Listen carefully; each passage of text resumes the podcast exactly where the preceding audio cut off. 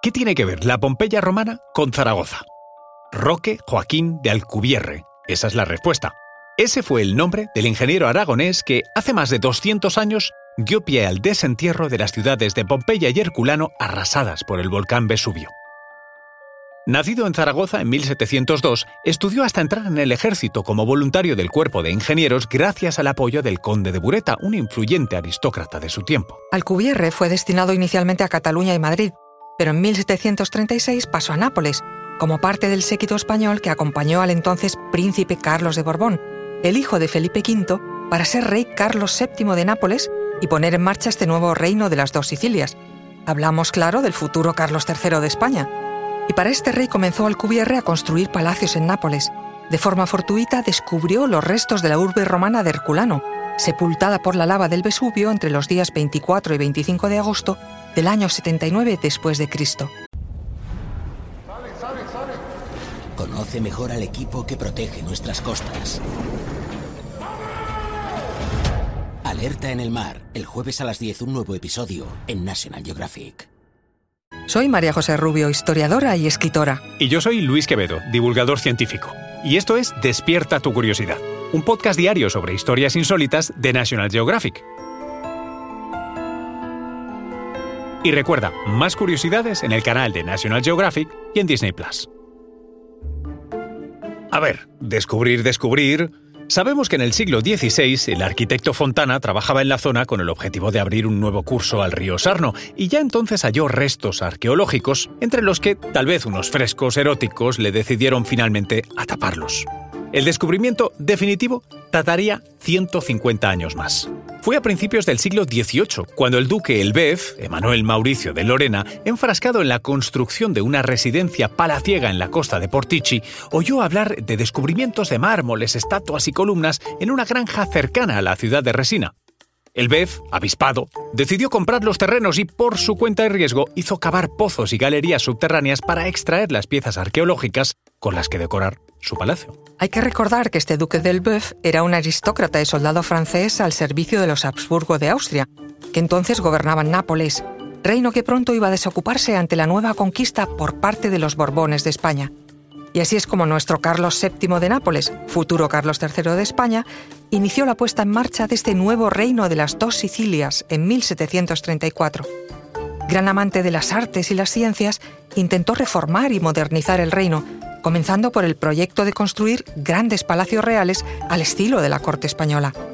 Parte del proyecto fue la compra de aquel palacio de Portici del duque del Boeuf, con sus terrenos arqueológicos, y aquí comenzó la verdadera historia del descubrimiento de Herculano y Pompeya. Ahí es donde entra en escena el ingeniero español Roque Joaquín de Alcubierre. Todo comenzó en 1738 con los trabajos de ampliación del Palacio de Portici. Alcubierre pidió permiso para hacer prospecciones donde aparecían tantas esculturas. Y voilà, la excavación reveló el famoso Pozo Nocherino, o, lo que es lo mismo, los primeros vestigios de Herculano. Excavaron sin saber el qué hasta que, el 11 de diciembre de 1738, apareció una inscripción, Herculano. Ojo, esto fue tarea ardua de verdad. La ciudad, enterrada bajo unos 18 centímetros de durísima lava, exigió la apertura de túneles a base de piquetas e incluso de pequeñas detonaciones con pólvora antes de revelar sus secretos. Fascinado por las excavaciones, el rey hizo que continuaran de manera sistemática, aunque en estos primeros tiempos, es verdad, el objetivo de esta arqueología era solo obtener obras de arte antiguo para coleccionar y decorar los palacios. En este sentido, Alcubierre hizo grandes descubrimientos. En 1756, 20 años después, las piezas sacadas de Herculano se evaluaban en 800 trozos de pintura, 350 estatuas y un número indeterminado de cabezas, bustos, vasos y piezas diversas y más de 800 manuscritos. Pero aquí no se había acabado todo. ¿Qué va? Una década después del inicio de las excavaciones, en 1748, por encargo de Carlos III, nuestro protagonista, Alcubierre, comenzó a excavar en un paraje cercano. Podía parecer un premio, pues allí el manto era de tan solo 10 centímetros de ceniza, mucho menos dura que la lava de Herculano. A pesar de la relativa facilidad y tal vez porque Alcubierre olfateaba premio, el ingeniero organizó un grupo de hasta 12 obreros para la labor. Y así fue, porque después de muchos desvelos en el paraje de Chivita, por fin en 1763 encontraron un cipo de piedra que confirmaba que la ciudad excavada era Pompeya. La inscripción decía claramente Res Publica Pompeianorum. Se hallaban ante uno de los hallazgos arqueológicos más importantes de la historia. Fue bajo las órdenes de Alcubierre cuando se descubrieron joyas como el anfiteatro, la vía de los sepulcros o el templo de Isis de Pompeya.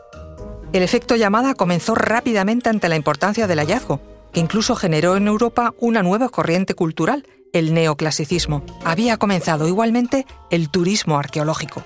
El patrocinio de Carlos III de España y el nombre de su ingeniero Alcubierre quedarán para siempre unidos a unos descubrimientos que no fueron ni mucho menos sus únicos. Alcubierre excavó en Estavia, Sorrento, Pozzuoli, Cumas y Capri.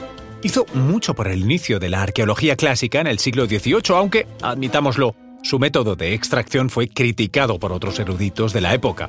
En especial, el alemán Finkelmann, referente de la historia del arte moderno, atacó el trabajo de Alcubierre y contribuyó a quitarle el mérito de sus hallazgos. Cuando Carlos III abandonó Nápoles en 1759 para convertirse en rey de España, el objeto personal más preciado que se llevó fue el anillo romano que él mismo había encontrado en el suelo de un sitio arqueológico y que siempre lucía en el dedo. Se sentía orgulloso de su Nápoles arqueológico un lugar en el que todavía se siguen descubriendo restos sorprendentes e intactos de la Pompeya romana cubierta por la lava.